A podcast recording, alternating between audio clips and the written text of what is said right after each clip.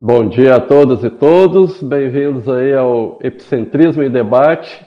Esse é o Epicentrismo em Debate número 26, com o tema Desenvolvimento do Autoepicentrismo.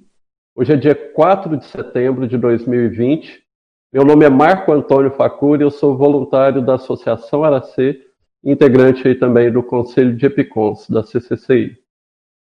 Vou fazer aqui a leitura de alguns tópicos do, do, do paper de hoje, né? E em seguida a gente abre aí para o debate, participação de vocês. Então vocês fiquem à vontade para mandar as perguntas e comentários pelo chat. Ok? Muito bem. O, definição, então, o desenvolvimento do autoepicentrismo é o processo de autoqualificação contínua da consim por meio do enfrentamento e superação de traços autolimitantes e da disponibilização de autotrafores em favor da tarefa magna da interassistencialidade interdimensional, na condição de epicentro consciencial. Em contextualização, no item tópico 1 ali, autoevolução. A vida cotidiana é rico ambiente para a autoevolução.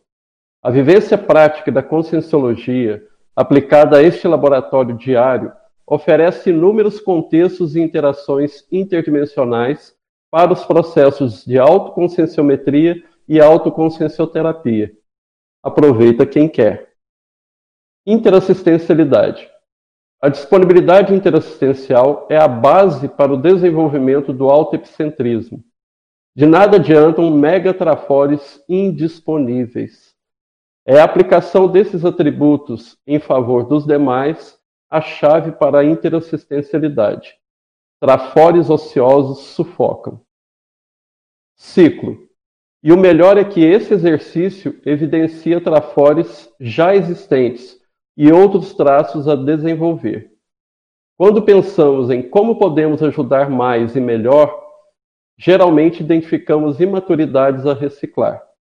É esse ciclo virtuoso, é este o círculo virtuoso da interassistencialidade. Quem assiste ganha. Ao final ali da contextualização, o tópico grupalidade, nesta jornada, a grupalidade sadia é fator essencial para a dinamização do desenvolvimento do autoepicentrismo de cada integrante do grupo, num processo de intercooperação no esforço conjunto de autossuperação sem cobranças, mas sem complacência, no apoio constante aos amigos de jornada e compreensão com as dificuldades enfrentadas em cada reciclagem. Ninguém evolui sozinho.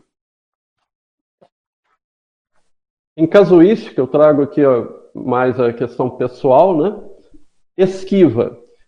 Para este autor, a predileção por atuar nos bastidores por algum tempo esteve relacionada à esquiva de neodesafios, os neodesafios evolutivos, capazes de evidenciar as imaturidades ainda não enfrentadas. No atual nível evolutivo, ainda não dá para atuar apenas no anonimato. Autoexposição. A autoexposição advinda da assunção da liderança no contexto do voluntariado conscienciológico foi e ainda tem sido experimento de aceleração da história pessoal, com a dinamização de recins prioritárias. O mais importante nesse processo pessoal tem sido o exercício da disponibilidade interassistencial. Por vezes, observei amigos evolutivos mais qualificados para assumir determinadas funções. No entanto, questões pessoais, familiares ou profissionais os limitavam para os movimentos demandados levando-me a encarar tais desafios. Não precisa forçar a barra, mas é preciso estar disponível. E ali no final, frutífero. Contudo, é importante saber dosar essa atuação de modo a não impedir o desenvolvimento do epicentrismo dos compassageiros evolutivos. Nesse sentido, fica a dica. O epicentrismo frutífero cultiva ambiente propício para a assunção das singularidades de novos epicentros conscienciais. O que é de cada um vai para cada um. A assistência para todos fazermos. E aí, em enumeração, eu trago aí vi, pelo menos 20 atributos facilitadores do desenvolvimento do autoepicentrismo, né? cada qual podendo ser traço a conquistar por meio de reciclagens práticas no cotidiano, a partir dos contextos e interações autovivenciados. E também trago algumas falácias. Né? Existem falácias ainda pseudo-justificadoras da evitação da assunção da autossingularidade e da responsabilidade pelos autotrafores, limitadoras do desenvolvimento do autoepicentrismo. Então, eu trago aí oito falácias muito usadas e muito ouvidas. E algumas, várias delas eu também cheguei a utilizar. No desenvolvimento do autoepicentrismo, a consciência disposta aos autoenfrentamentos aproveita os desafios evolutivos enquanto laboratórios práticos para a assunção dos autotrafores em favor dos demais. E aí ficam os questionamentos. Você, intermissivista, vem disponibilizando os autotrafores em favor da interassistência nas oportunidades cotidianas, ainda vem utilizando falácias para evitar os autoenfrentamentos prioritários, ou já vem obtendo resultados pró-evolutivos no desenvolvimento do autoepicentrismo. Então, quero só comentar aqui, vocês é, podem ver pela bibliografia específica, é, este tema, é, apesar de estar sendo apresentado hoje aqui, eu já venho desenvolvendo e pesquisando já há, há algum tempo. Né? Então, mesmo lá na, no primeiro congresso de empreendedorismo evolutivo, realizado em, em Manaus pelo, pelo IPC, um evento muito bacana que a equipe é, ela, é, estruturou lá em Manaus. Né? E naquele evento eu apresentei um, um, um, trabalho já falando sobre o desenvolvimento do autoepicentrismo, com algumas experiências pessoais num determinado período ali do, do voluntariado aqui na Associação Aracê. Então, estou aí disposto e disponível aí às perguntas, fiquem à vontade para os questionamentos. Vamos nessa. Bom dia, Marco. Bom dia. Tem aqui algumas participações do pessoal que está acompanhando, estão enviando as perguntas. Né? Só lembrando que quem está acompanhando pode enviar as perguntas através do link lá na página do terturiário. Tem lá o link para fazer pergunta, vai chegar aqui para mim por e-mail. E também, quem estiver participando pelo canal do YouTube, pode fazer pergunta ali no chat que serão encaminhadas aqui também para o nosso e-mail, para a gente trazer as perguntas para o debate. Então vamos lá. A primeira pergunta vem de Curitiba. Professor Marco e debatedores. Na contextualização, página 1, no item autodesassédio. Aí está lá. Temos telhado de vidro. E aí ele pergunta: Quais as suas dicas para mantermos o autodesassédio em alto padrão frente a tantas pressões intra e extrafísicas contrária, contrárias e a presença de haters nesta época de lives e contatos online? Muito bom, obrigado aí pela pergunta. É, eu comento isso aqui, para mim um exercício muito, muito bacana, eu acho que é que é bem propício para esse autodesassédio é a questão da autoconscienciometria.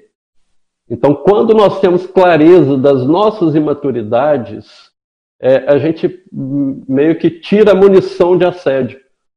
Então, a gente facilita o trabalho nosso mesmo. Olha, se, se alguém vier com uma lista para mim dos meu, das minhas imaturidades, das minha, dos meus trafares e trafais, ah, eu posso acrescentar mais um, dois, três, cinco, dez nessa lista. Então a gente ter essa tranquilidade é, que ó, nós estamos aqui é, no processo evolutivo, somos recém réus. Né? Então nós estamos muito mais próximos da, da condição da, de concel do que da condição de serenão ainda, né? Mas nós estamos nesse processo de desenvolvimento. A nossa evolução é para frente. Então fica, fica mais tranquilo. Olha, realmente tem muitas imaturidades. A gente está aí a 25%, 30%, alguns aí a 50% da condição do serenismo. Então tem muito chão pela frente.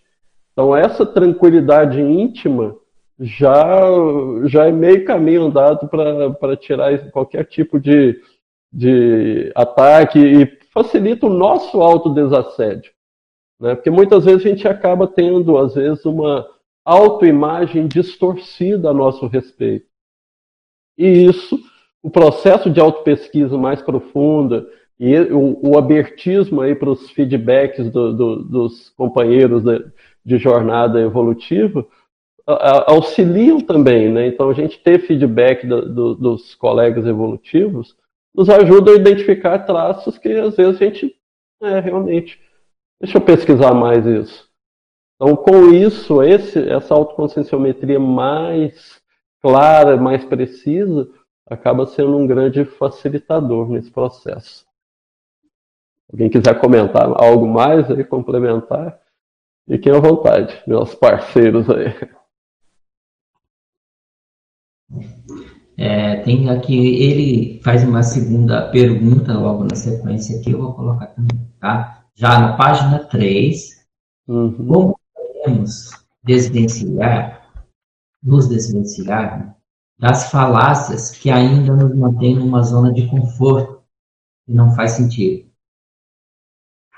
Ah, muito bom. Ó, eu trouxe aqui oito falácias. Provavelmente tem muitas outras que a gente utiliza, né? Eu trouxe as que eu mais percebi que eu, que eu mesmo particularmente usava em, em diversos contextos e com uma sutileza e com uma justificativa tão clara que eu não via que eu estava sendo contra mim mesmo. Né? Isso é o, o, principal prejudicado nesse processo acaba sendo a, a própria pessoa, né? Então, é, de novo, começa o processo de autopesquisa ele é bacana porque ele começa a trazer alguns incômodos. Tá, mas se eu encarasse esse desafio, que, que isso iria me trazer, me levar? Que, que desconforto que poderia me causar? Né? E aí, com isso, a gente acaba identificando essas pseudo-justificativas né, para não enfrentar. Obviamente que tem situações que, é, que são momentos assim, da gente, não, isso não é para mim mesmo. Seja por uma incapacidade é, naquele momento, ou seja porque não, tem outras pessoas que precisam é, desse desafio. Né? Eu, tô, eu já estou com alguns desafios, mas então é muito. Nós, nós somos consciências muito complexas, né? E, e muitas vezes jogamos contra nós mesmos, né? Então é importante a gente ter essa clareza. Quais desses, é, dessas justificativas eu ainda uso? Né? Uma muito comum, eu sou professor num curso, num curso aqui da, da Associação Araceu, Autoconscientização Organizacional, que é voltado à gestão financeira com foco interassistencial e proexológico. Né? E uma das falácias que a gente mais usa é que a pessoa que eu não tenho dinheiro. Então, para determinados uh, enfrentamentos ou determinadas situações, por exemplo, uma itinerância ou, ou alguns desafios, neo-desafios. Né? Então, a falta do dinheiro é uma justificativa que ninguém mais pode. Ah, não, realmente. Fazer o quê? E no fundo, no fundo, a gente sabe que se a gente se organizar bem, e aí precisa encarar essa reciclagem né, da, da auto-organização financeira, a gente consegue realizar aquilo, aquilo que a gente se propôs. Né? Então, em vários aspectos, e aí fica muito um, um ponto muito interessante, a gente relacionar com aquilo que são as nossas prioridades.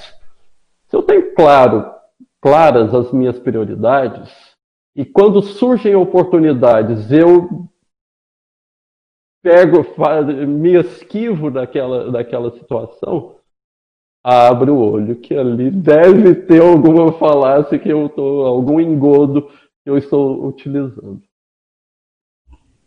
É interessante observar isso aí, né, Marco? Que é. no fundo, né, tudo isso daí está no universo da, da autocorrupção, né? Perfeito. Pra, semana eu estava lendo umas coisas do professor Valdo e uma coisa que me chamou bastante atenção é que ele põe a, a, como sinonímia de autocorrupção a, a autodesorganização. Bacana. É, ou seja, ele deixa bastante, ele põe muita ênfase nessa questão da organização e a questão da, da cosmoética mesmo. Né? Perfeito. E outra coisa também que ele coloca como sinônimo de, de traforismo, né? Ele coloca a, a, a condição de auto-incorruptibilidade. Hum. Somos os próprios trafores, né? e, e, botar ênfase nisso é uma questão de, de cosmoética também. De Perfeito. É, é, a questão da, da, nossa responsabilidade evolutiva com a retribuição a partir daquilo que eu tenho de, de melhor. O, o, que eu tenho de bom não é para mim, é, é, é para ser usado em favor em, do, da evolução da, do, de todos, né? Então a gente, quando a gente começa a compreender todo esse processo evolutivo, uh, muda o, o, contexto, muda de figura o nosso olhar para aquilo que eu já tenho de bom, né? Então, tá, e aí, tá fazendo o que com isso? Então aquela, aquela, aquele aquela mega pensando ali, ó, trafores ociosos sufocam, sufocam a nós mesmos. E não adianta nada eu encher minha bagagem aqui com os meus trafores inúteis. E aí? Professora Marina. É interessante o que vocês estão trazendo, fazendo as associações de ideias.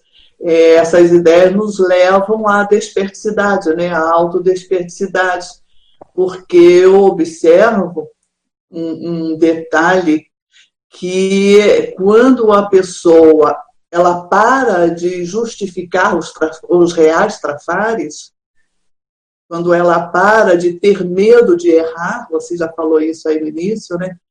É, os assediadores desistem dela porque são os xenopensenes, são as subjugações, são as cobranças que vêm de fora, e a pessoa fica se escondendo, né? Uhum. E tudo isso ocorre no universo intraconsciencial dela, ela quase nem percebe.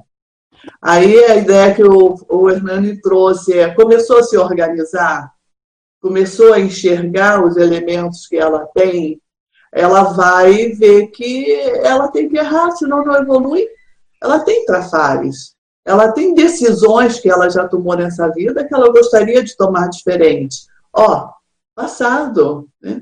presente, futuro, vamos errar de novo. Vamos enxergar o nível da real imaturidade. Aí nessa organização a gente enxerga o nível da real maturidade. E tem muito que fazer, né, Marco, como você falou, né? Descruzando os braços, tem muito que fazer. E você sabe, Marco, quando eu percebi esse jogo, é uma questão de postura íntima. Você uhum. para de se justificar, você para de, de esconder os seus possíveis enganos. Aí os assediadores desistem de você. É, não tem aspecto, jeito, não. Exatamente Fala, isso. Um aspecto interessante é, é assim, como que eu consigo desdramatizar esses erros e levar isso com leveza? O processo evolutivo não é ligado a sofrimento, né? Então essa leveza no, nesse desenvolvimento que vai, que é a escola que a gente pode é, trilhar aí, né? Então priorizar isso. Não, as Só de... são essenciais, são necessárias. É. Só de ouvir você falar isso, já sente leveza. Já... Ah, é? Então tá bom, eu quero essa desperdicidade aí. Exatamente. Muito bom. Pergunta aqui da nossa amiga lá de Portugal. Opa! É, com base na sua casuística, poderia comentar sobre o processo de aprimoramento do parapsiquismo no desenvolvimento do excentrismo? Fazendo contraponto entre os facilitadores e falácias referidos na enumeração? Muito obrigado, muito boa pergunta.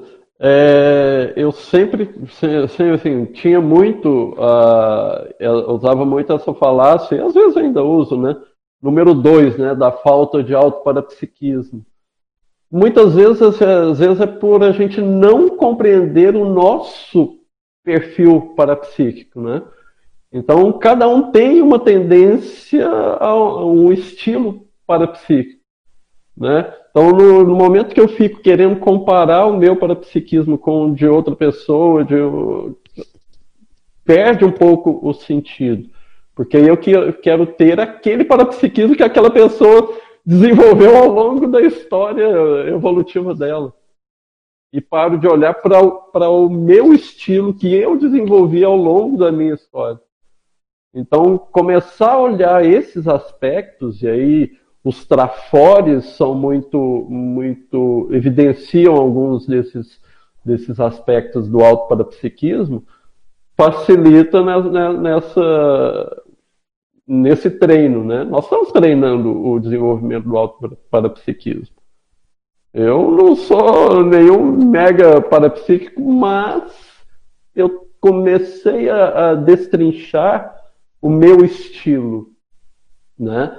Então, quando eu, quando eu percebo mais, olha, o, o link mais mental somático de ideias, tal, quanto que isso, esse fluxo pensênico relacionado e ligado a, a, a amparo de função, a equipe extrafísica de amparadores de determinadas atividades, para mim foi um, um, um, mais um elemento de autoconfiança que ajudou mais um pouco nessa caminhada. Então, enquanto a gente ficar na, na, dependência do parapsiquismo do outro, ou na comparação com o parapsiquismo do outro, a gente vai sempre se, se desqualificar nesse processo. E aí a tendência vai ser de não assumir, né? Não, porque o fulano tem mais e pode mais. Não. Cada um faz o que pode com aquilo que tem. Então, esse, para mim, foi um, um, um alto desassédio de, ó, vamos em frente, faz o que você tem condições de fazer na, na sua qualificação. Né? Então, e aí até, até naquele, na enumeração ali da número 5, né, dos facilitadores, um ponto muito central e muito sério, que é o, o número 5, o autoparapsiquismo, a opção pelo amparo de função.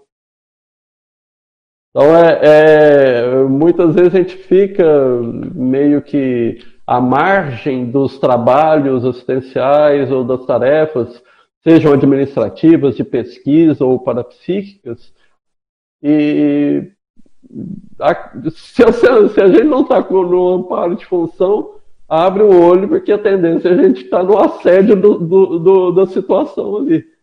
Então, é, ficar esperto com tudo isso também com, com o que, que nós estamos nos conectando mais. Professora Eliane, quer fazer um comentário?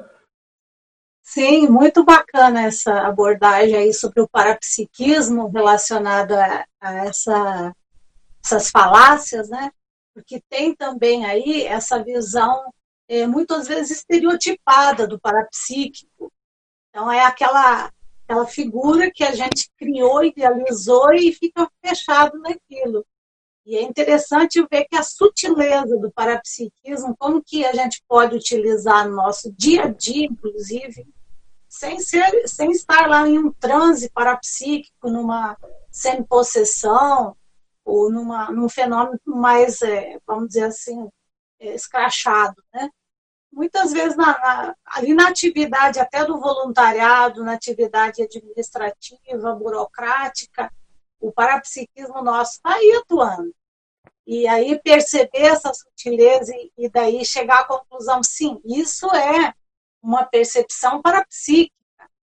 Então, é, o bacana é isso, isso vai muito do processo da autopesquisa, o tanto que a pessoa está se observando, observando esse contexto que ela está inserida, e, e com esse foco assistencial, porque aí para psiquismo para quê?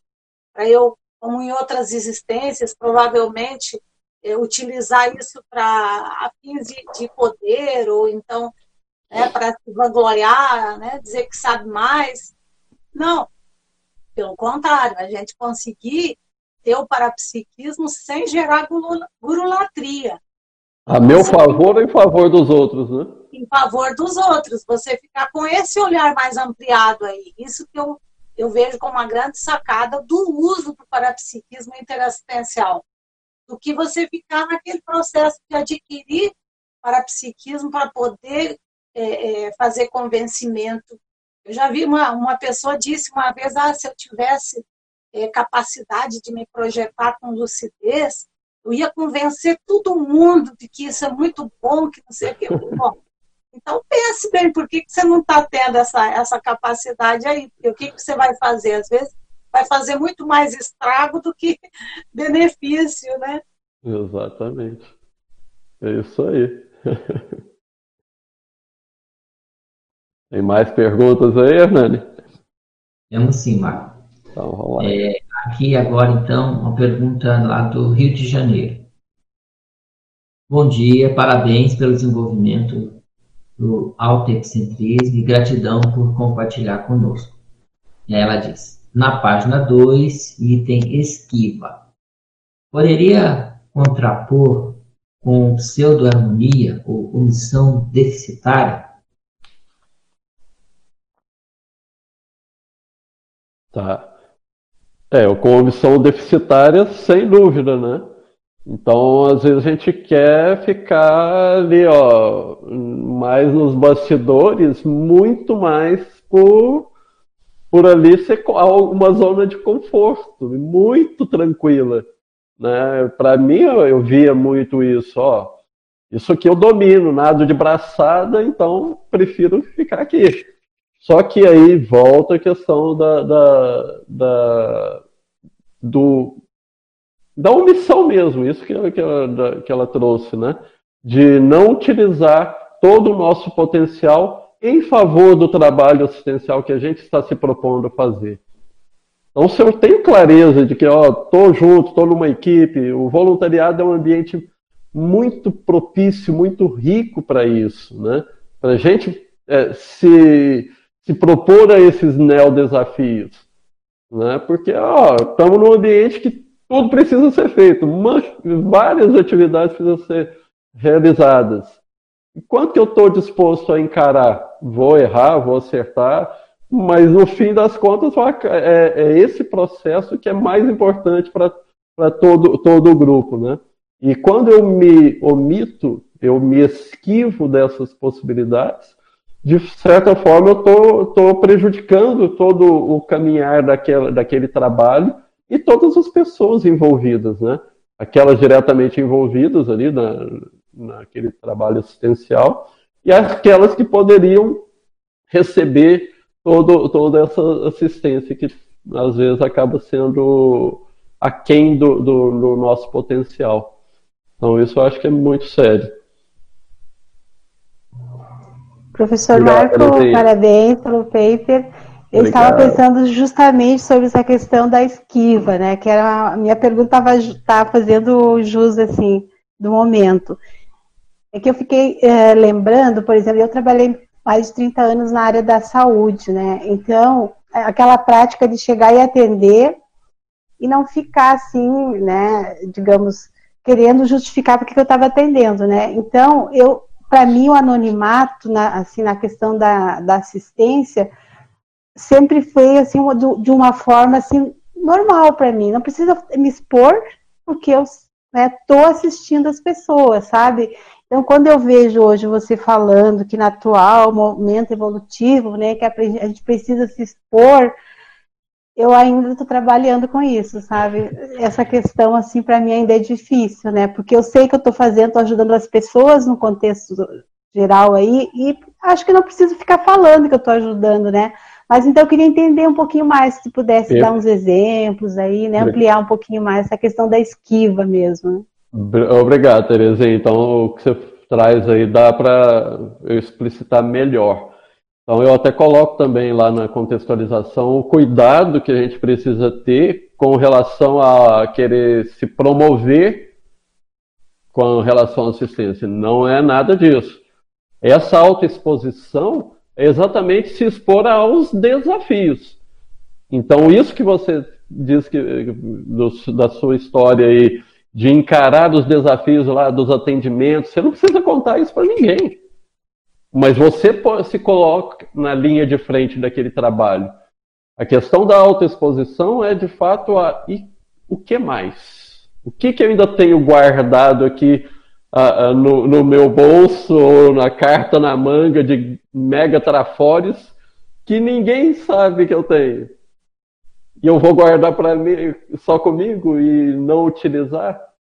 Então, de novo, a questão da autoconscienciometria nesse processo. Então, a gente ter clareza do, dos nossos trafores, sejam aqueles que a gente já identificou e sejam aqueles que os colegas, os amigos evolutivos também veem claramente em nós, tá, e eu vou guardar isso.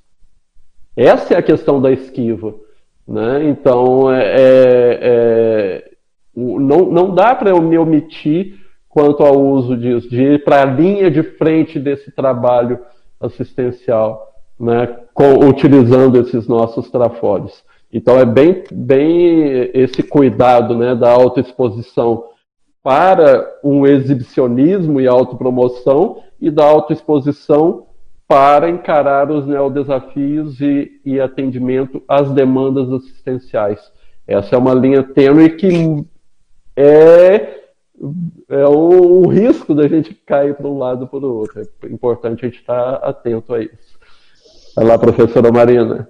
Professor Marco, não seria então a condição, é, a intencionalidade é a linha de demarcação disso, né? Perfeito. Porque na minha experiência, é, todas as vezes que não ficou claro se a minha intenção era usar o meu gabetal para assistir, para ajudar, para esclarecer, ou se realmente havia um viés de autoexposição. Mas os credores, a gente abre uma escotilha assim, às vezes é uma porta larga, porque aquelas consciências que ainda não confiam na nossa intenção, mas elas marcam em cima, né? Uhum. E fica uma situação que a cosmoética não permite os amparadores lhe ajudarem naquele momento, porque você abriu a porta, a sua intencionalidade não ficou definida, né? E eu vejo que isso que você e a professora Terezinha estão falando, e de novo está ligado à desperticidade, não é? Então, é, se questionar com relação à sua intenção, é válido nesse momento ou não? Do tipo, surgiu a dúvida, por que eu vou me expor agora? Vale a uhum. pena ou você acha que é o outro abordado? E é, é, é o ponto-chave. É muito interessante ah, tá. isso. A questão da intencionalidade sadia é também, tudo isso a gente está se qualificando nesse processo né, da autocosmoética. Por vezes eu já me vi em situações tal que eu comentando, falando alguma coisa, expondo alguma, alguma ideia tal, de repente vinha a, a, a, nossa, olha que legal, estou falando, opa, olha o desvio da coisa e o corte com, com o link ali de, do amparo de função daquilo é imediato, não dá, é, é, cada vez mais isso vai ficando explícito para a gente. E aí é uma linha que não dá para transgredir mais. É Se a gente ultrapassar o, a, a, o, a, essa falta de conexão com a amparo da, da, do, do, contexto ali, já para mim já é muito uh, explícita. Opa, falhei aqui. eu, eu, quis aparecer mais do que, do que é, explicar ou, ou esclarecer. É aí... É muito bom ter autoconsciência disso, né? Muito bom. Às vezes, às vezes isso passa só no. Vai, a gente vai enxergar só no outro dia, no outro mês, ou às vezes nem enxerga. Mas quando a gente fala. É, perdão, perdão. É, a questão é que quanto mais isso começa a ficar online, essa experiência, já, já uhum. é elemento de que, opa, tô, tô enfrentando e tô conseguindo já me qualificar nesse processo. Então não Muito dá para extrapolar essa linha. Muito bem. Tem mais alguém aí, Hernani? Assim, só queria contribuir, pegando a fala lá da Terezinha, da questão de esconder os trafores, né? Eu também tinha essa tendência de, ah, vou fazer assistência, mas isso não precisa ficar visível. Eu fiz isso a vida toda. Só que quais foram as fichas que começaram a cair? É que quando você, de fato, está fazendo, trabalhando só nos bastidores, você deixa de assumir mais responsabilidades porque você não tem visibilidade, digamos assim, perante o grupo evolutivo. Então, por exemplo, eu posso carregar o mundo nas costas, mas se eu quero, de fato, qualificar a assistência que eu estou fazendo, abraçar um trabalho maior, eu preciso explicitar isso. Quando eu faço esse movimento, eu não estou fazendo só para as consins, eu também estou fazendo para as consciexes. Então, eu vejo que é, quando a gente é, desvaloriza, entre aspas, aquilo que a gente faz, ou não reconhece de fato aquilo que a gente faz, a gente deixa de abrir um leque de oportunidades, de experiências que vão trazer muito mais significado para a gente e que vai dar oportunidade da gente fazer recém também. Porque se você precisa de um desafio maior, você tem determinado talento, mas ele ainda não está muito bem burilado, ou às vezes você até tem aquele trafor, mas você não está manifestando nessa vida intrafísica com todo o potencial que você tem, por causa da questão do restringimento intrafísico. Então, se a gente se coloca nesse novo desafio, né, se coloca como vidraça, vamos, se errar, a gente aprende, vamos em frente, levanta a cabeça, mas tem o processo do aprendizado, eu vejo que isso catalisa a evolução. Então, isso favorece você cada vez mais se colocar de novo num desafio maior, porque você vê que, puxa, isso aqui eu dei conta, então vamos lá. E aí você vai burilando os traços que você já tem, mas também vai preenchendo os trafais. Eu não sei se, se você vê assim também, Marco, mas eu vejo que para mim isso fez muita diferença. Porque você começa a mostrar a cara, você fala, ih, preciso fazer assim, porque agora esse trafar aqui ficou totalmente evidente. Tem que melhorar. Então, isso dá motivação para a gente se expor mais, né? Estar tá mais presente na assistência e os desafios também vão chegar para a gente. Eu vejo uma coisa que dá uma analogia que acho que dá para fazer é a questão dos pedidos da TENEPS. Então, tá lá, você faz TENEPS já tem algum tempo que você faz TENEPS. Mas quantos pedidos de TENEPS você recebe? Quantas pessoas sabem que você assumiu esse trabalho tão sério, tão importante? É, por quê? Porque aí a gente abre espaço para que os assistidos também cheguem. E isso é muito sério, porque a gente se coloca à disposição para o trabalho. Então, eu vejo, um caminho para mim foi esse, porque se deixar por mim, ah, eu vou ficar quietinha lá no meu canto, fazendo tudo nos bastidores, mas quantas vidas eu já fiz isso? Agora não dá mais. Agora a gente tem que encarar e fazer o melhor que a gente pode. Pode ser que não seja o melhor para aquele assistido ou para aquela tarefa que a gente assume, mas é o melhor que nós podemos fazer nesse momento.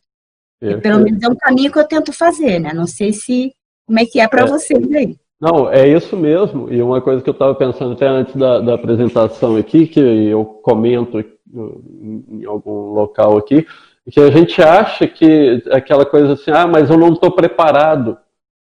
Não, o nosso amadurecimento é, é, é de estar preparado para encarar as nossas imaturidades que vão evi ser evidenciadas nos novos desafios. É para isso que a gente está preparado. Não é para, ah, não, agora eu já posso fazer. Não, agora eu já posso encarar a minha realidade, mais um pedacinho da minha realidade. É, é, é, muitas vezes, por não querer abrir mão de uma autoimagem ainda, ah, não, eu sou tão bom nisso, eu já, no que eu ampliar o meu leque de assistência, eu vou ver que eu tenho muitos furos não, então deixa eu voltar, deixa eu recolher aqui e ficar naquele meu mundo mais é, sob controle, que eu tenho mais domínio. Né? Então é exatamente isso. Ah, mas eu era tão bom quando eu fazia, eu, ah, quando eu estava ocupado e preocupado com isso aqui, eu era top de linha. Agora no que eu ampliei, eu pareço que não sou tão bom assim. Não, eu continuo com todas aquelas qualidades, só que agora eu estou tendo visão de N outros traços que eu vou poder encarar e superar para assumir toda essa interestência que eu ampliei é, a minha capacidade. Né? Então, é, são esses detalhes que às vezes a gente. E muitas vezes a pessoa acaba nessa ampliação voltando atrás. Não, eu não quero isso. Eu, eu, eu perdi, me perdi. Eu, não. Você está cada vez mais se achando, se encontrando na sua realidade. Né? Então, isso é um, um ponto muito sério. Às vezes, para a gente não recuar né? Uhum. Não, é o, o processo evolutivo é para frente. Evoluir é melhorar, né? Sempre, continuamente. Né? E anonimato é para serenão, né, Marco? A gente Vamos ainda está bem longe. E, e, o anonimato não é para nós. Né? O anonimato é em função do assistido. O serenão não é anônimo por conta dele. É por conta da nossa imaturidade e, e lidar com, com consciências mais avançadas, mais evoluídas. Então, de toda forma, o nosso trabalho é de ir para frente e ampliar todo esse processo, todas essas questões, as situações, esses contextos assistenciais que a gente já tem gabarito para lidar. E se não tem gabarito para encarar e resolver, vai ter gabarito para encarar uh, os traços ainda necessários de ser de desenvolvidos. Tinha uma outra coisa que eu queria comentar também. Você falou ali no início sobre a questão da disponibilidade financeira, que às vezes a pessoa ela não quer, não coloca como prioridade a questão da assistência. E eu pesquiso bastante essa questão da disponibilidade assistencial. E tem ah. até um que eu escrevi sobre isso. Porque o que, que eu encontrava, né? Que era muito comum para mim nos trabalhos que eu fazia, não só aqui na Conscienciologia, mas também nas equipes de hospital que eu trabalhava. Era muito assim, ah, eu não tenho tempo. Ah, mas tem que fazer isso. Ah, mas eu não tenho tempo. Mas a gente tem que acolher a família, porque se você acolhe a família, você acolhe o doente. A pessoa, ah, não, não tenho tempo não, fico o dia inteiro correndo atrás do doente. Você acha que eu vou ter tempo de pensar nisso? Então, assim, ah, o que eu via era que as pessoas não abriam espaço mental para considerar essa possibilidade como é, um otimizador de todo o holopensene do trabalho que ela está fazendo. E se ela faz isso, ela qualifica o resultado da assistência que ela está prestando. Então, eu sempre brincava, quando eu ouvia isso, eu falava, vem cá, disponibilidade de tempo é uma coisa, disponibilidade assistencial é outra coisa. Porque se você quer fazer assistência, você arranja tempo.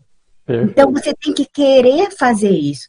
E é bem o que você trouxe lá da questão da disponibilidade financeira. Então, assim, a pessoa ela não coloca como prioridade, ela não abre um espaço é, dentro das possibilidades dela para esse acolhimento dessa demanda assistencial, dessa, dessa qualificação que ela pode fazer dentro da rotina do trabalho que ela faz.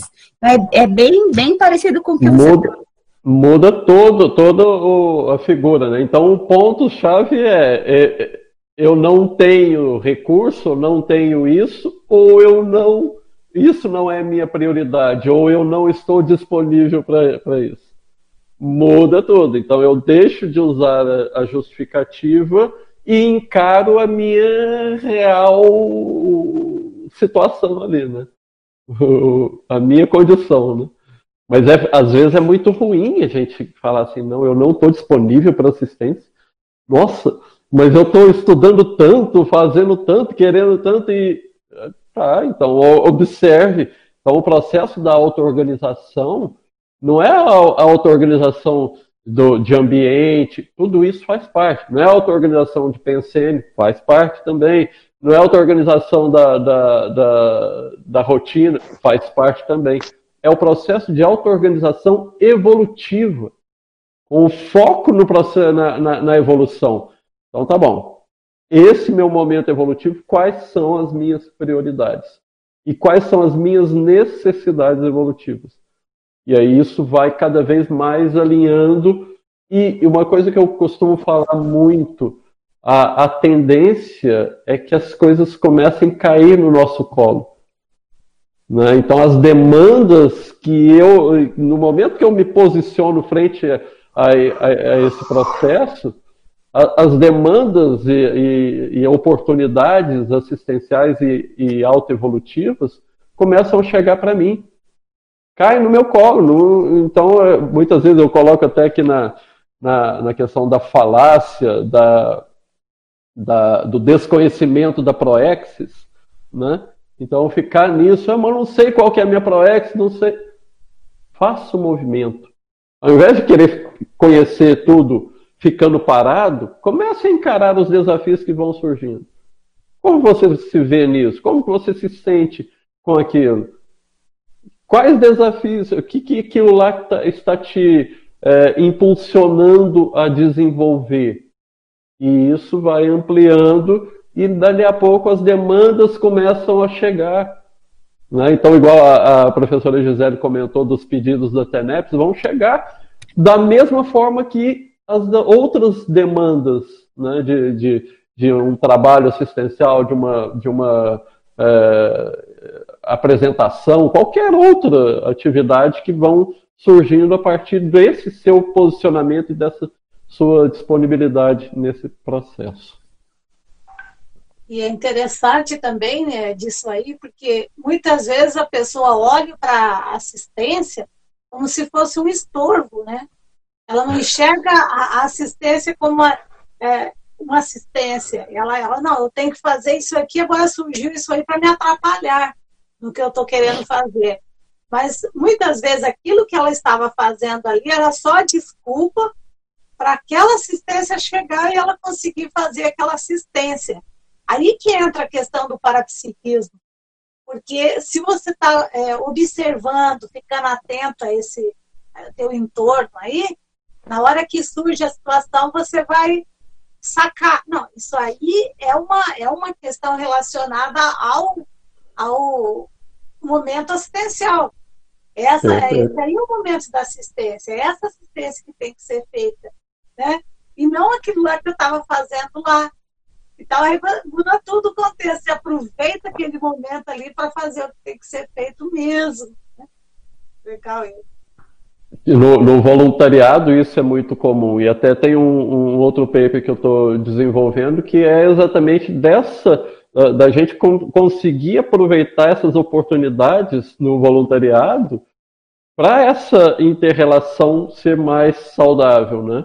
Então a gente é, deixar de ser um pouco mais tarefeiro para ser um pouco mais interassistencial. A tarefa, a atividade é só desculpa. Tudo isso aqui que a gente está fazendo é muito mais uma desculpa para essa interação, para essa troca de conhecimento. A gente é, é, a gente está tendo essa oportunidade né, nessa vida intrafísica de lidar com, com pessoas das mais diversas condições, tudo no mesmo, no mesmo grupo. Então a gente está no, no, processo do voluntariado, na, na conscienciologia, a gente está no mesmo balaio com vários grupos que muitas vezes no histórico é, pluriexistencial eram antagônicos. E olha a oportunidade que a gente está tendo de trabalhar junto. Então, o, o, é, aproveitar isso é muito rico. Temos aqui é, uma pergunta encaminhada aqui pelo pessoal que está acompanhando lá pelo chat uhum. do Robson. No item 1, é, aliás, na página 1, no item interassistencialidade. Na sua é, opinião, qual é o maior travão para a assunção dos megatrafores e do autoepicentrismo.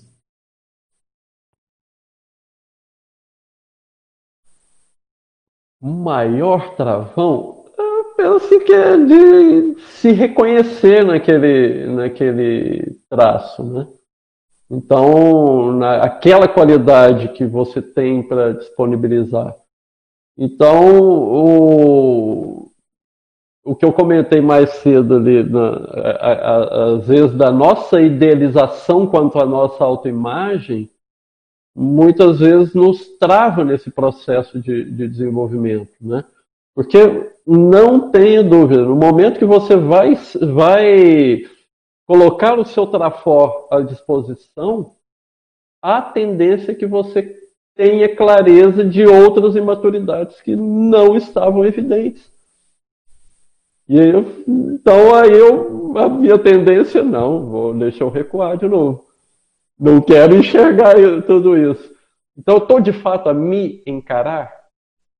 Eu penso que esse é o maior travão. Então o processo da, de novo, eu estou repetindo algumas vezes aqui, o processo da autoconscienciometria, ele é muito rico nesse, nesse trabalho do, do desenvolvimento do autoepicentrismo. Porque aí a gente começa a ter mais tranquilidade, de fato, com as nossas imaturidades. Tem coisa que não vai dar para resolver nessa vida. Tá tudo bem? Ô turma, é, dá para eu tocar o trabalho aqui, isso aqui, não vai dar para mexer nessa vida. Não, não tenho ainda é, elementos para tocar, mas tudo bem assim mesmo? Eu tenho isso aqui, isso aqui, isso aqui para contribuir. E vamos em frente. Né? É, se me permite aqui uma. uma, uma... Por favor. Também, Marco. É, quando a gente fala de travão, é muito. É, é, você veio e falou da, da né? Quer dizer, para a pessoa é, é, é, muito particular de cada um. Cada um tem cada um sabe onde é que onde é que a banda toca, né? Onde é que aperta o, calo e, e, a dificuldade a pessoa vai identificar através da autoconscienciometria para identificar, identificar o seu próprio travão.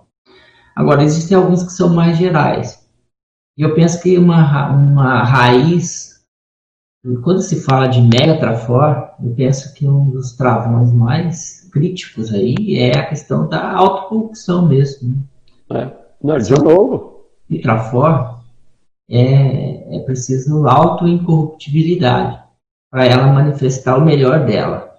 Né? Exatamente. E para não querer se esconder dela mesma.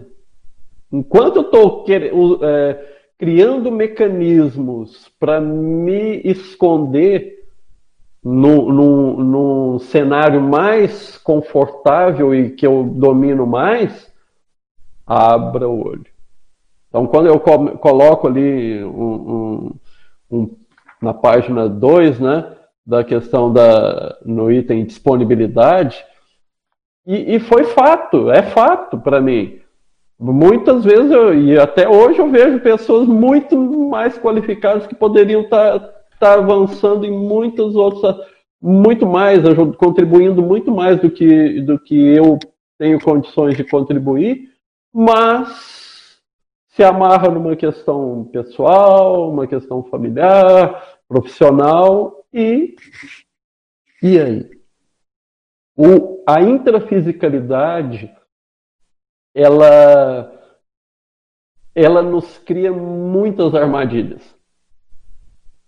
Se a gente não ficar atento, a gente cai de gaiato e vai passar uma vida inteira numa robotização e, e numa limitação sem perceber. Né? E às vezes fazendo muita coisa, mas deixando de fazer o essencial. Então, ficar atento a essas questões também. Oi, Marco Everaldo, tudo bom? Oi, Everaldo, tudo bem? Parabéns pelo paper, né? Obrigado. É, eu te conheço já faz alguns anos, né? E eu vejo que você tem uma qualidade, um, um trafor, que é a questão do bom humor. Tá? É, acho que isso te ajuda bastante né, dentro desse processo. É, mas tem no, ali na página 2, tá? no item 12, aquela questão de facilitadores, você colocou a questão da harmonização. Ah. Eu acho que tem a ver até com essa questão de funcionar mais como bombeiro do que em vez de incendiário, né? Eu acho que tem tudo a ver com o teu temperamento, teu humor. Fala para nós um pouco dessa qualidade, desse predicado que você tem, que, que acredito que deve te ajudar no teu processo de desenvolvimento do autoparapsiquismo e do centrismo. Obrigado, Everaldo. É, também é algo que foi desenvolvido, tá? Uma coisa que eu observava muito, e aí é aquilo que a professora Marina trouxe da, da intencionalidade cosmoética vai nos levando às reciclagens, porque eu sempre, desde, desde de criança, eu sempre tinha muito aquele humor crítico, né, de fazer alguma, alguma colocação mais crítica, só que uma tendência mais ácida, mais da ironia, mais do sarcasmo, E ia levando com isso, era fazia uma brincadeira com isso, com aquilo, com aquele outro, mas ao longo do tempo eu fui vendo, opa, isso já não dá mais para mim. Para o que eu quero fazer, isso não dá. Porque eu comecei a observar que nas sutilezas o quanto que aquilo ali estava, de certa forma, diminuindo o outro para fazer algo bacana, engraçado e não, é, e não era de fato que o, o, o, mais adequado. Né? E aí, mas a partir disso, eu comecei a ficar mais atento a, a tudo isso, sem perder essa, é, é, essa alegria mesmo de estar tá, de tá nos ambientes, na, nas interrelações tal. Então, é, foi bem, foi um, um, desafio bem, bem interessante. E uma coisa muito interessante nesse processo também, Everaldo, é que isso me facilitou muito, desde a infância eu tinha muito o perfil, de ter, de ter fácil integração em grupos mais heterogêneos possíveis. Então, em sala de aula, eu, eu, eu tinha um bom relacionamento com os caixões, o, o, a turma que, estudiosa, mas também tinha um bom relacionamento com, com a turma da bagunça. Então, eu, eu transitava bem no, no, nos vários ambientes, né? apesar de ter uma tendência sempre maior de ser de uma seriedade e de ser mais a turma do, do estudioso. Mas eu tinha um bom trânsito também. E, e, isso eu comecei a observar também na, na própria CCCI e tal, essa, essa facilidade. E é de fato algo que vem é, me auxiliando nesse processo de, de integração e de harmonização em muitos contextos. Também eu te, já, já me observei em outros uh, uh, antes, né? É, de, de ser trazer algumas polêmicas desnecessárias. Então, aquela tendência de, de criar um ambiente é, conflitivo. Então, esse foi um outro processo de autossuperação para, opa, esse trabalho, tudo bem, eu tenho que trazer as questões, para, as demandas para serem discutidas, mas como que eu posso fazer isso de uma forma a, harmônica, né, de é, trazer o problema, mas com, com um olhar para a solução, né, sem que aquilo vire, gere um, um, um conflito. Um, né? Então, tudo isso também me ajudou. E aí, e o que, que eu via muito, o, o, a questão do, do link com amparo de função. Cada vez que a gente vai se assumindo mais, a gente vai tendo amparo de função até para condução dessas demandas. Né? Então, porque às vezes tem uns, umas situações que são críticas, né? E que não dá para deixar debaixo do pano. E como explicitar aquilo com, com tranquilidade, aquilo que eu trouxe no início da, da, da leveza também, né? Para que todo o grupo consiga sair a, a, maior disso. Passei por várias crises também, passei por situações que não tivemos é, maturidade para lidar da melhor forma. Fez parte. E eu me. De alguma forma, eu me qualifiquei para outros, outros desafios. Né? Então, tive erros nisso que fizeram parte também. Né? Não sei se respondi aí. Não, algo não respondeu. Não, respondeu, obrigado. Valeu, Geraldo. Aqui, Marco. Vamos lá. Falar de Belo Horizonte, Minas Gerais. Poderia comentar sobre a relação existente entre o desenvolvimento do autoexcentrismo e as reverberações deste desenvolvimento com as consciências de nosso convívio diário que não são estudiosas e praticantes do paradigma consciencial? Ah. Por que, que a gente acha que todo mundo ao nosso redor tem que ser o conhecedor do paradigma consciencial? ou que tem que vivenciar esse novo paradigma. Nós fizemos isso aqui, inclusive, curso intermissivo, para poder ter condições de encarar isso. Todas essas, essa nova realidade, essas, essas é, neoverpons, né? A gente foi um desenvolvimento para chegar nessa condição. Então, o, o, respeito à realidade de cada um é um ponto central, inclusive com os nossos compassageiros evolutivos, que já têm todo o conhecimento de conscienciologia, mas muitas vezes estão em um determinado gargalo e que estão com alguma dificuldade de superar aquilo ali. Então, qual que é o nosso respeito frente a essa situação? A paciência, eu até coloco né, o, o, um dos itens aqui, né, o item 15, na página 3, da paciência para lidar com, com tudo isso, seja do, dos nossos companheiros evolutivos, sejam de, de todos, todos os nossos familiares são nossos companheiros evolutivos também. Né? Estão nesse mesmo barco, só que às vezes com outras questões ainda anteriores a resolver. E a gente pode ajudar muito. Tem outras pessoas que também não têm conhecimento nenhum de conscienciologia, mas têm traços muito mais qualificados do que vários nossos que a gente quer qualificar.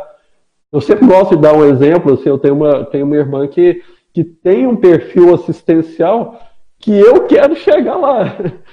Né? E ela começou agora a faz, fazer um curso, participar de alguma coisa da, da de conscienciologia, mas ela, para ela, é outra, outra linha.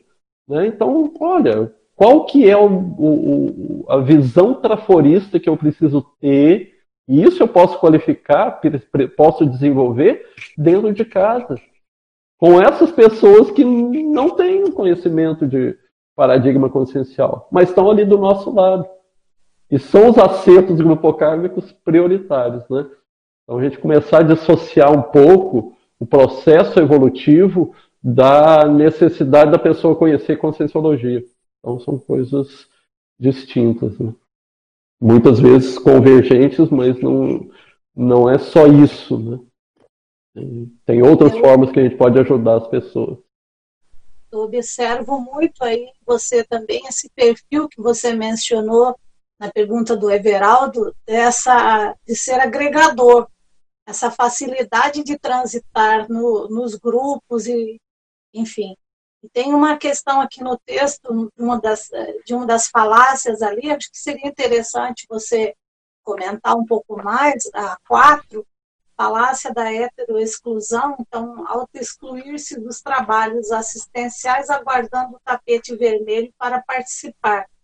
Como que é esse limite entre a gente acolher e, e trazer o colega, o, o passageiro evolutivo para as atividades assistenciais e o, o excesso de ter que, por tanto tapete vermelho, tanta uh, holofote em cima para daí então a pessoa conseguir chegar, né? Como que você poderia aprofundar um pouco essa ideia? Oh, eu penso assim que no processo do desenvolvimento do, do, do autoepicentrismo, uma das tarefas que a gente tem é de abrir frentes assistenciais, né? Então a gente está sempre criando possibilidades para que neo-intermissivistas, outras pessoas que se sintam afinizadas àquele trabalho, possam é, se agregar àquele trabalho, né? Ah, então, essa é a nossa parte. E o que a gente puder fazer, inclusive de estender o tapete vermelho, é, é o, o nosso trabalho, né? De, de fazer, de agregar e de aglutinar quem tem a ver. Agora, é interessante porque muitas vezes a própria pessoa se exclui e justifica e julga que o grupo está, a está excluindo. Olha, na minha experiência, o processo de exclusão que eu já, já observei é sempre iniciado pela autoexclusão. Né? E se por acaso a coisa for muito explícita, olha, não queremos você aqui, tudo bem, vamos encarar outro, outros desafios, tem muito trabalho para realizar. Tem outras equipes atuando em outras frentes assistenciais. Né? Então, de toda forma, os nossos trafores serão úteis em algum contexto. Então, é importante essa, a, a, o nosso movimento de autoinserção nos trabalhos que eu julgo que são prioritários na, no, na minha evolução e na evolução de todo aquele grupo. Né? Eu queria fazer um comentário, é, porque tem relação com é, na página 1, naquele item Equipex, tem relação com isso, porque lá você coloca que a pessoa espera o tapete vermelho. Uhum. E aqui você fala que a pessoa já dispensa o aplauso intrafísico. Então, às vezes, é a mesma pessoa. A pessoa que quer o tapete vermelho é a pessoa que quer o aplauso. Então, se aquilo uhum. não tem visibilidade, não vai colocar ela nos holofotes, às vezes ela não quer assumir. Mas eu penso que é porque ela não entendeu ainda o trabalho multidimensional e o trabalho dela enquanto mini peça. Eu queria que você falasse um pouquinho sobre essa questão da relação do trabalho de assistência com a Equipex.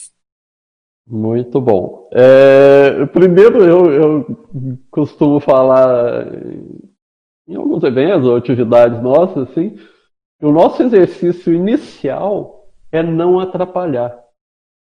Se eu puder atuar com a equipe extrafísica de amparadores e atrapalhar o mínimo possível já está bom demais. E lógico, à medida que a gente vai se superando, se qualificando, pode ser que a gente consiga ajudar um pouquinho também, né? Então, esse, esse é o, o, o trabalho, o desenvolvimento no processo, né?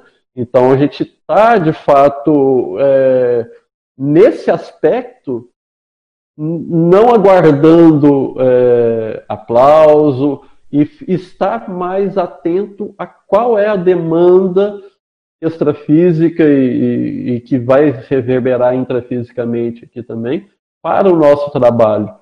Então, como que eu posso atuar melhor? Em que posição desse, desse jogo aqui eu, eu, eu vou ser mais útil no, no, no trabalho? Né? Então, é, é, a gente está desenvolvendo essa autoqualificação. Né? E aí vai passar, logicamente, pela autoqualificação do, do, do parapsiquismo também, para entender, assim, ó, não, nesse momento, recuar. O que, que, que, que os amparadores estão esperando de mim nesse, nesse cenário agora? Né? Então, quando eu começo a fazer esse trabalho, e eu penso que a TENEPS ajuda muito nisso também, da gente. Uh, parece ser contraditório o que a gente está falando, né? Não, é coisa de, de ir trabalhar nos bastidores. Nesse aspecto, é o trabalho de bastidores. Mas é um trabalho de bastidores em que ali eu sou um aprendiz mesmo. Para poder me qualificar para ir encarar as frentes de trabalho que eu preciso enfrentar mesmo, criar ou me expor e, e me desenvolver. Okay? Professor Marco, uh, na questão que você traz ali sobre o item frutífero, eu achei uhum. interessante que você fala, o epicentrismo frutífero cultiva ambiente propício para a assunção da singularidade de novos epicentros conscienciais o que é de cada um vai para cada um. Junto disso, você traz ali no, na, no item facilitadores, que é o seguinte: o foco na singularidade dos compassageiros evolutivos. Então, se tu pudesse assim, ampliar mais essa questão assim de enquanto o epicentro que está naquele momento ali, né, como no caso agora você aí, né, o exemplo, de quanto ele enxerga né, o processo da singularidade dos seus compassageiros evolutivos e dá oportunidade para ele também né, fazer todo o seu trabalho assistencial. É, muito bom, obrigado aí pela. E, e, é de fato esse, esse trabalho é, de ajudar que cada um se assuma, né? E para isso a gente precisa desenvolver uma característica muito clara de amparador. O amparador ele é traforista. No, nenhum, nenhum amparador conta com, no, com a nossa atuação na Proexis com os nossos trafores. Não, eles estão contando com os nossos trafores, que é o melhor que a gente pode oferecer. Nisso a gente vai se desenvolvendo os trafais, é, resolvendo, superando as imaturidades e vamos em frente. Mas o que a gente conta é, prioritariamente é com o trafor. E isso foi outro, outro aspecto que eu busquei me desenvolver também, né, da visão traforista, porque, de novo, até pelo histórico que eu comentei lá, da, eu sempre tive essa, um nível maior de criticidade. Então, a minha tendência é olhar os furos, é, olhar as falhas, tanto que eu faço muito revisão de texto, né? então a gente tem olhar clínico para isso. Mas, ao mesmo tempo, é importante eu me qualificar, não. A pessoa tem isso, como que ela pode oferecer isso em favor de todo o trabalho, né? Então, criar ambientes para isso. É, muitas vezes é, algumas pessoas que até criticavam pelo, pelo fato de eu. Não, mas você está criando muito projeto, tal. Tá, essa é a minha função. Eu quero que várias pessoas se assumam aí. Tem, tem isso que eu falei, ó. Há assistência para todos nós fazermos. Nós não podemos limitar isso. Alguns projetos vão avançar, outros não, paciência. Mas nós temos a responsabilidade de criar essas oportunidades. E focando sempre na singularidade, no, no, no, no na visão traforista. Então, a gente, é, em, em, essência, querer se qualificar na condição de amparador intrafísico é, é esse trabalho, né? De olhar para o melhor de cada um. Né? Isso é praticamente sinônimo de epicentrismo. Exatamente. Agora aqui, Marco, é, a amiga lá de Portugal, né, Luísa, ela fez aquela primeira pergunta e aí ela fala assim, o esclarecimento à questão anterior que coloquei foi bastante claro, bem como complemento da professora Eliane. Obrigado. E aí ela vem com uma outra pergunta. Gostaria que o professor Marco Facuri comentasse também sobre a expressão o mais inteligente é parar de brigar com os fatos e para fatos e estar disposto a aproveitar as oportunidades assistenciais. É, está em posicionamento na página 1. Olha, isso é, é muito didático. Para quem já passou por isso, enquanto a gente está fazendo isso, é difícil da gente enxergar. Né? Então, enquanto a gente está brigando com fatos e parafatos, com, com as coisas que estão acontecendo e com os indicadores multidimensionais explícitos, às vezes é difícil para a gente enxergar. Quando a gente está no meio disso tudo.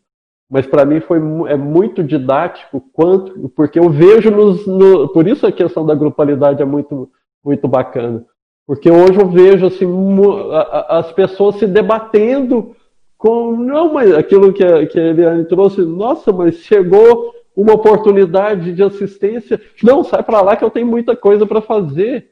A pessoa não conseguia enxergar aquilo como essa oportunidade. Então, muitas vezes, a, as demandas caem no nosso colo e a gente empurra para o outro, não, eu não, não posso, não tenho tempo, como a professora Gisele comentou, não não não estou não tô disponível agora e tal, então eu tiro o time de campo e não enxerga o, o quanto que aquilo ali é oportunidade. Isso pode ser em N atividades do voluntariado, seja no desenvolvimento de um projeto, de uma coisinha, na organização de um ambiente, qualquer coisa, de uma atividade pequena a uma atividade mais ampla mas a, a tendência é que as oportunidades, oportunidades cheguem e a gente muitas vezes tenta empurrar de lado. Então, parar de brigar com fatos e parafatos está muito relacionado a isso. Começa a olhar. Eu fico, muitas vezes eu tento fazer o, o, o raciocínio do, do quanto que eu, que eu devo dar trabalho para o meu amparador, né? Assim, nesses aspectos da, de quanto algumas imaturidades e falácias minhas ainda prejudicam ou atrasam o, o trabalho que eles têm em relação para desenvolver ali. Então, é, essas reflexões também me ajudam a. Opa, de, de, deixa eu ver em que, em, em que contexto que eu estou é, evitando, ou eu ainda estou brigando com os fatos e parafatos. Né? para poder encarar e não, vamos, vamos enfrentar isso, desenvolver, fazer o que precisa e vamos em frente. Porque atrás dessa, dessa, desses fatos e parafatos vem outras demandas e outras. E aí é só seguir em frente. Marco. Oi. É, aí pra... na sua autotrajetória evolutiva, eu queria que você comentasse um pouquinho ali na página 2, no item sustentabilidade, o aparente é, paradoxo de é, na evolução não dá para queimar etapas, mas podemos acelerar o processo.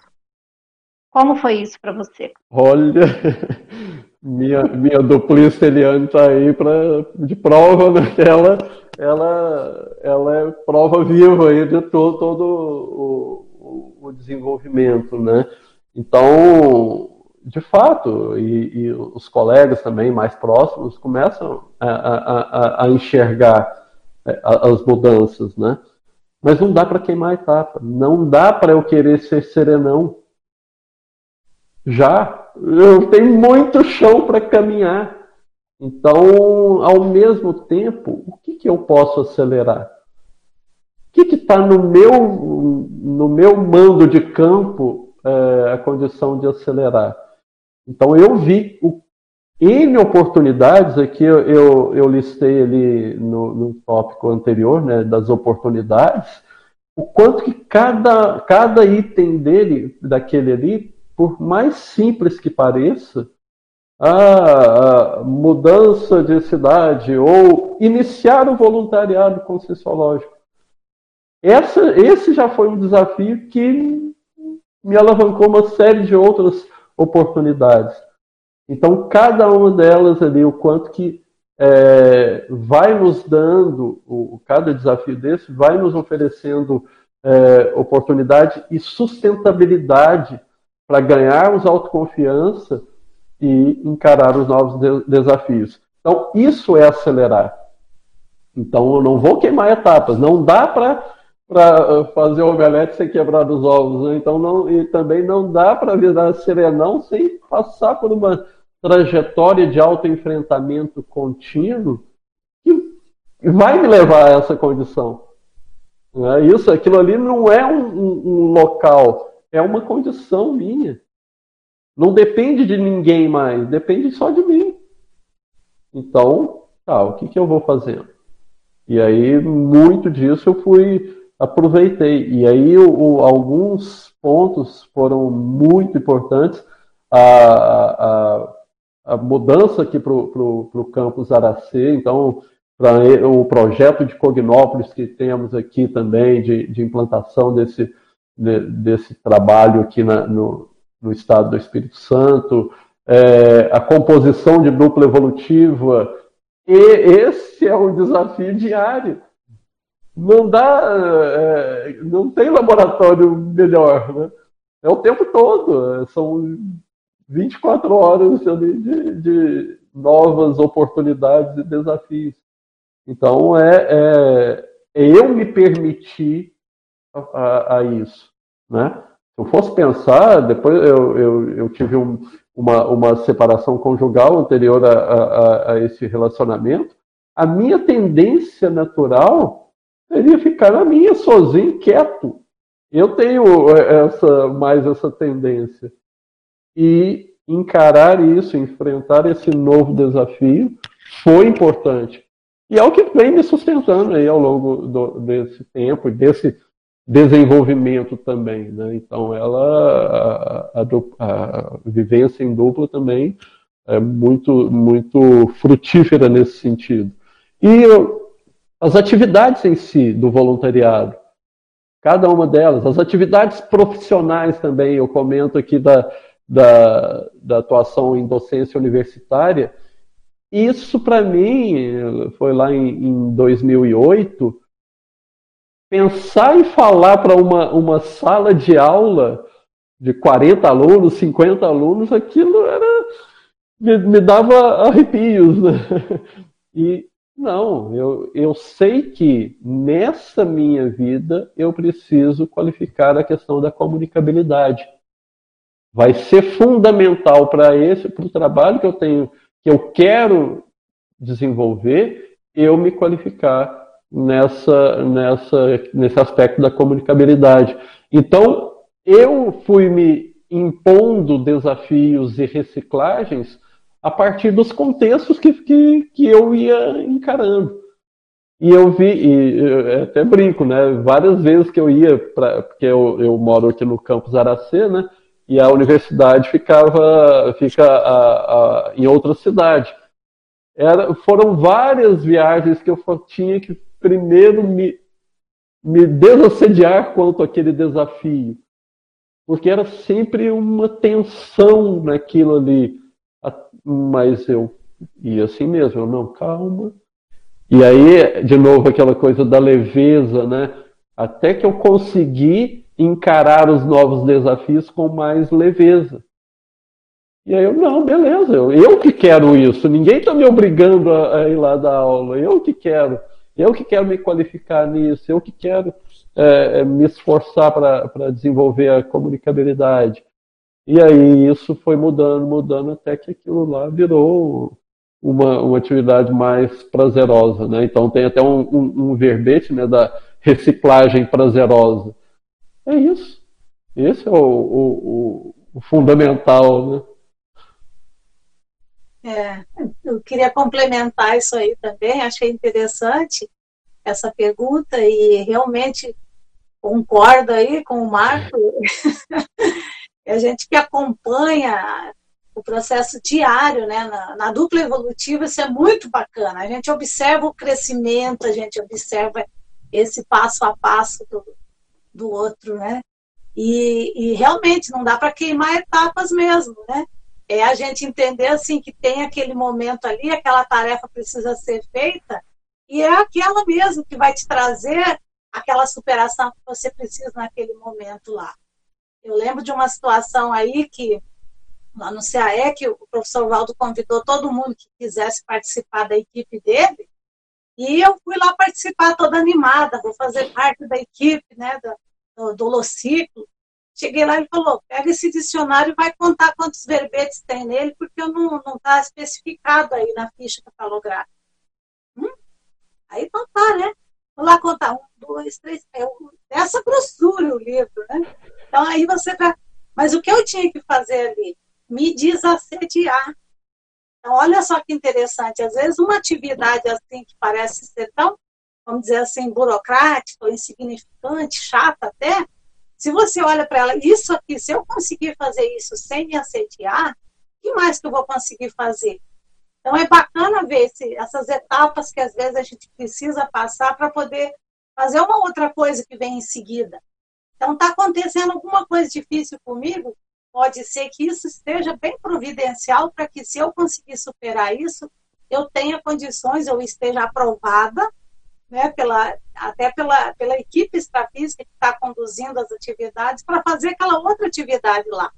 Então, é bem bacana isso mesmo.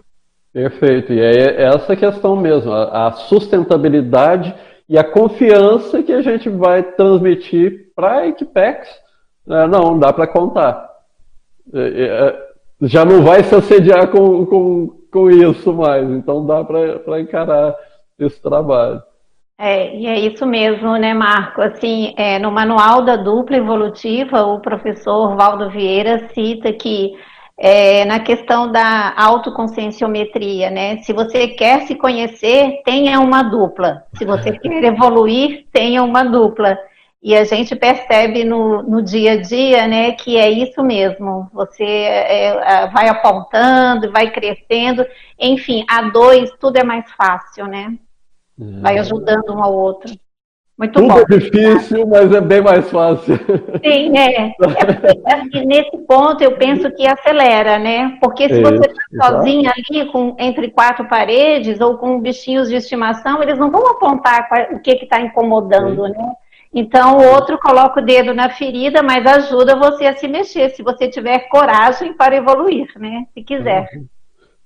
Muito obrigada. E nesse aspecto eu estou bem servido de, de quem põe o dedo para uma querida. Isso aí. Mas também faço, Parabéns faço a contrapartida né? também. Parabéns.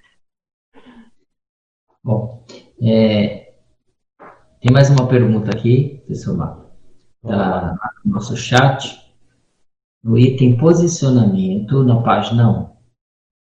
Você acha que precisamos esperar incentivo de amparadores para a assunção do autocentrismo na autoevolução? Ou seja, criar dependências? Não. Assuma-se. Então, uma coisa. É, o, o, incentivo quem nos dá somos nós mesmos. Então, o processo da automotivação e, e de encarar uh, esse desenvolvimento é a partir de nós mesmos. Isso aí não, não, não dá para terceirizar. A evolução não dá para terceirizar.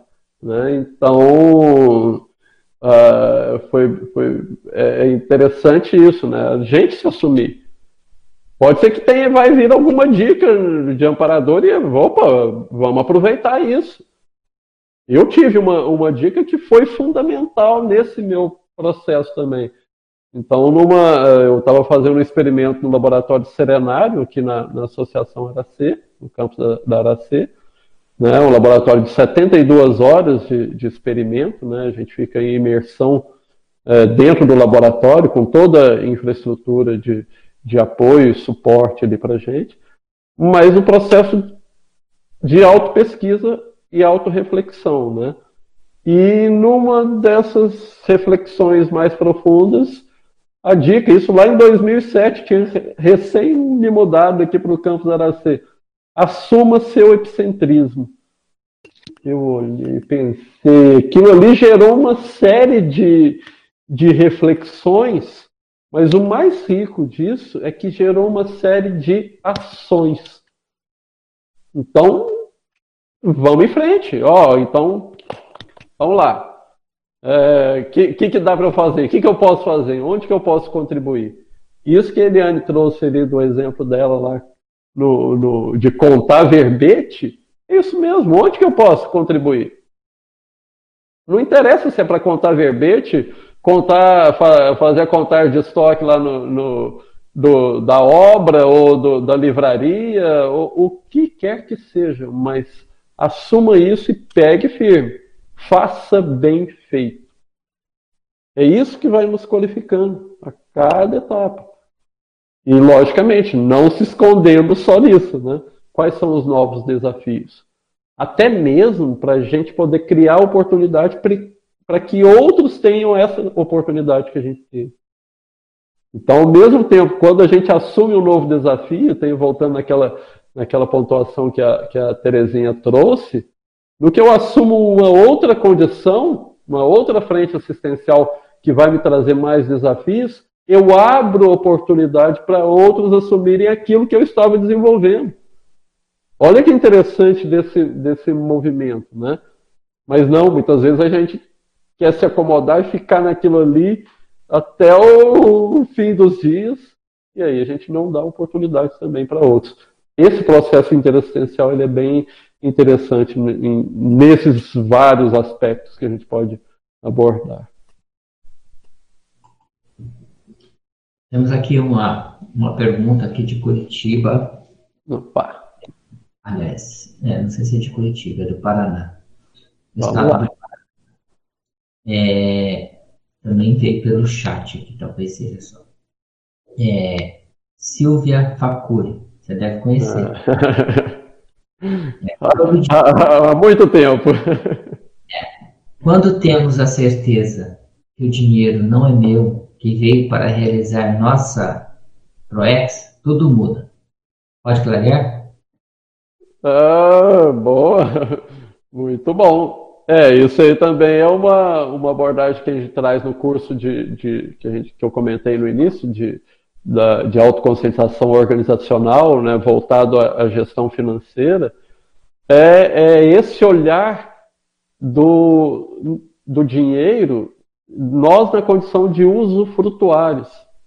Então, esse recurso financeiro, ele é para ser voltado para a nossa ProEx.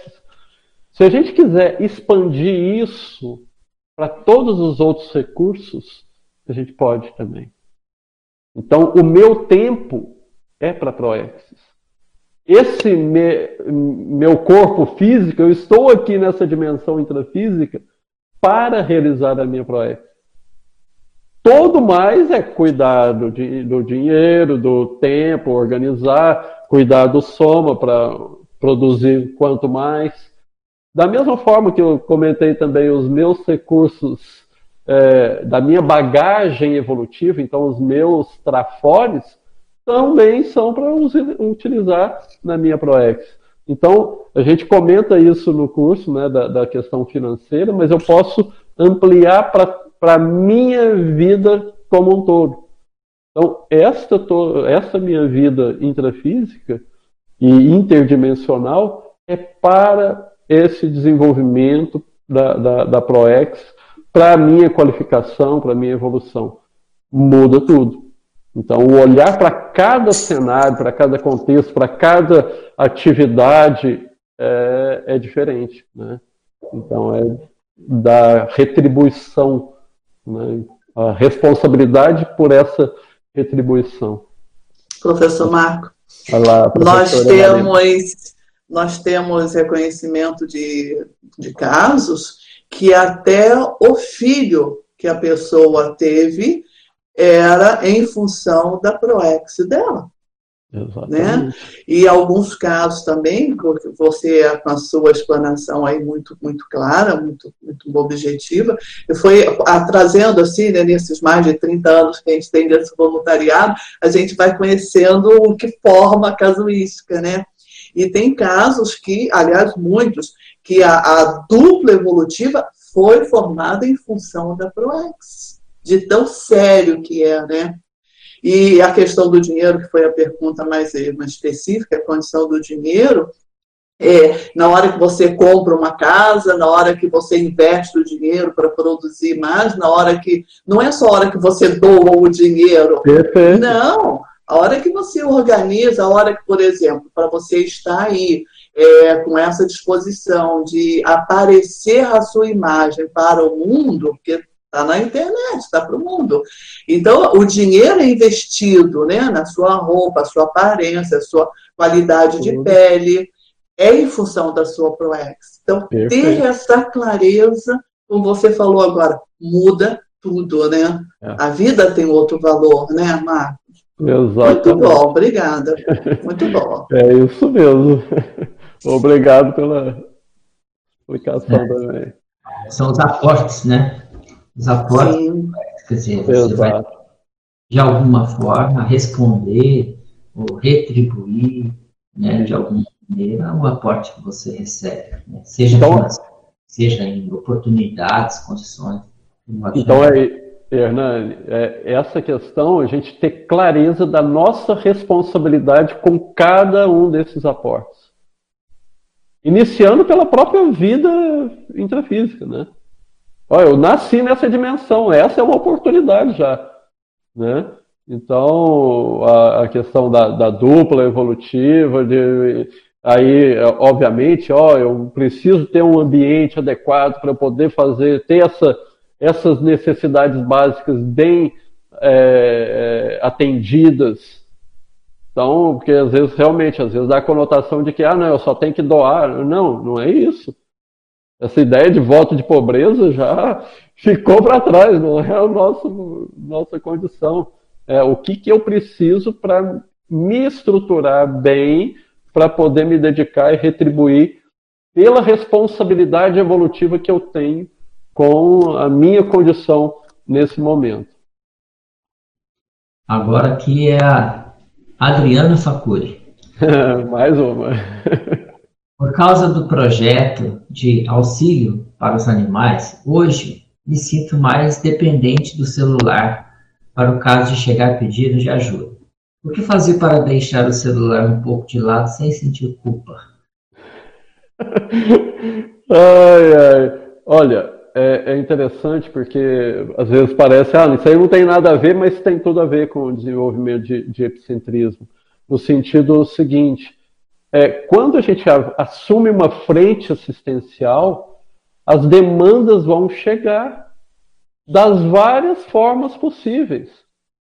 Agora, o, o nosso exercício principal, e aí para essa consciência que me mandou essa pergunta, que eu conheço com, de longa data, é como que eu faço para não sofrer com isso? Né? Então, as demandas vão surgir. E aí a auto-organização de, ó, não, eu vou, vou atender isso em determinado horário. Porque eu não, eu, é, para eu também não ficar refém de, de tudo isso, né? De um cenário que eu mesmo criei. Não, de, de certa forma, entre aspas, bem entre aspas, por favor, nós somos aqui, estamos aqui é, numa condição de reféns da interassistência. Esse é o nosso mega objetivo. Mas isso requer uma certa organização. Então, o próprio trabalho que a gente é, faz, que a gente comentou aqui da tarefa energética pessoal, a TENEPS, a gente tem um horário pré-definido para aquilo. Né? Então, como que eu posso me qualificar para que para atender essas demandas no momento que elas chegarem, mas ficar bem com isso, né? Então isso não pode me prejudicar, senão eu me comprometo de uma certa forma que eu não consigo atender da melhor forma, né? Então aquela assistência vai acabar saindo não, não com toda a capacidade que eu poderia, né? Pode ser que chegue um momento, e aí vai da nossa qualificação né, nesse epicentrismo, e que eu tenha capacidade energética, é, de pensamento, de sentimento, um equilíbrio que a gente diz holossomático, né? É, de, de ter condições de atender essas demandas 24 horas por dia. Ou de dar o encaminhamento o tempo todo. E isso pensando, inclusive, é, multidimensionalmente. Não só nas demandas dessa dimensão, mas também na, nas demandas extrafísicas. Então, a, a questão da auto-organização também quanto a isso vai de acordo com o nosso fôlego. Então, nós é que vamos ditar esse ritmo. E sem sofrer, sem se culpar. É trazer de novo aquela ideia da, da leveza. Olha, eu consigo fazer muito bem isso aqui. Ótimo, o amparador vai contar com isso aqui nosso o tempo todo. Agora, se eu ficar querendo fazer 100%, aí no outro dia eu não consigo mais, aí eu fico zero. Aí no outro dia eu faço 50. O amparador nunca não, não sabe com o que, que pode contar. Então essa sustentabilidade, essa constância é muito importante nesse desenvolvimento do epicentrismo. Eu até coloco na, num dos itens aqui, né, da, da, dessa persistência, né, a constância nos trabalhos, essencial para o amparo de função. Né? Então, está ali disponível, que seja uma hora por dia, mas naquele momento eu estou 100% disponível. Uma pergunta aqui, Marco. Vamos lá. Caio Polizel. Opa, esse é o parceirão aí. Professor Marco, meu amigo, primeiramente parabéns. Poderia ampliar quais seriam, em sua experiência, as relações e benefícios entre morar em um campus conscienciológico e o desenvolvimento do autocentrismo? É, o meu amigo Caio fez parte muito disso, desse, especialmente dessa parte inicial de, de desenvolvimento do epicentrismo, foi um parceiro muito, muito importante aí nesse trabalho. E realmente, o estar é, na condição de residente no, no, num campus de conscienciologia, ou num, especialmente num campus mesmo, às vezes no, na, na em, a gente fala da Cognópolis, é, tem outras demandas, né? Mas estar dentro do, de um campus, o atendimento, a, a, disponibilidade para atender as demandas, ele, ela é essencial. Então, a gente, e, e, e aí olha a, a, a, importância, de novo, da gente estar tranquilo e de fato disponível para não se assediar com, com essas demandas. Aquilo que, que, a, que a Eliane comentou. Então, por várias vezes surgiram, é, vou colocar um exemplo simples e, e, e, trivial aqui do dia a dia. Surgiam visitantes aqui na, na, na para conhecer o campus Aracê no horário de almoço. Naquele horário que a gente tinha acabado de fazer, preparar o prato para se servir. E aí? Eu vou falar para a pessoa que veio lá de Curitiba: olha, passa outra hora, que agora não dá. E, mas aquilo era tão agradável, o, é, o, o prazer por estar realizando aquela atividade muda tudo. Porque também não adianta, eu vou lá atender ou fazer algo com mau humor. Pô, eu queria estar almoçando, você está atrapalhando meu almoço. Não, é o outro olhar. Então, essa disponibilidade de fato. E aí era é fazer daquele momento uma real oportunidade de assistência, de esclarecimento, de interação. A maioria dessas pessoas que, vier, que veio aqui conhecer, a grande maioria não vai fazer um curso de conscienciologia. Mas será que a gente já pensou no rapport que a gente pode estar tá fazendo para um trabalho, seja é, na intermissão, na futura, de, olha, eu já tive um link com essa consciência. E em algum momento pode ser que a gente se encontre novamente nas quebradas da evolução. Então isso muda a nossa percepção dessas oportunidades. Então estar em campos de, de conscienciologia, com as demandas de atividades do, institucionais, de cursos, dinâmicas parapsíquicas, experimentos laboratoriais, atendimento aos alunos, aos visitantes, é o tempo todo. Isso é matéria-prima nesse, para mim foi essencial nesse trabalho do, do desenvolvimento do autoepicentrismo, né? Foi uma aceleração é, enorme nesse trabalho. Eliane quer complementar. É um ponto interessante também disso, dessa pergunta do Caio é como que a gente pode fazer diferente nessa vida no sentido de morar um campo conscienciológico e, ao mesmo tempo, levar a sua vida nas atividades profissionais, é, sociais, ou seja, não se isolar dentro de um, um campus é, de conscienciologia. Perfeito. Porque aí, considerando multidimensionalmente e, e pluriexistencialmente outras vidas, quanto que a gente não se fechou dentro de um, de um convento, por exemplo, de uma instituição total, e ficou lá vivendo aquele, aquele mundinho é, fechado. Então, eu, eu acho um desafio muito grande a gente conseguir fazer isso, levar uma vida com profundidade é, intensa, igual é você morando dentro de um campo de conscienciologia, fazendo voluntariado aí, com essa disponibilidade que você trouxe aí, e ao mesmo tempo você conseguir levar a tua vida nos outros pontos, então não ficar dependente, por exemplo, financeiramente dessa instituição. Então, nesse sistema, por exemplo, do campus Aracê e dos, dos outros campi, a ideia é justamente essa, você ter a tua é, interdependência, você tem a tua vida, você não depende daquilo ali. Pelo contrário, você contribui e você consegue fazer essa, esse equilíbrio, né? Da, das atividades. É muito bacana. É uma ressalva importante mesmo, porque esse é um grande desafio e que, de certa forma, nós, é, eu e Eliane, temos exemplarismo nisso.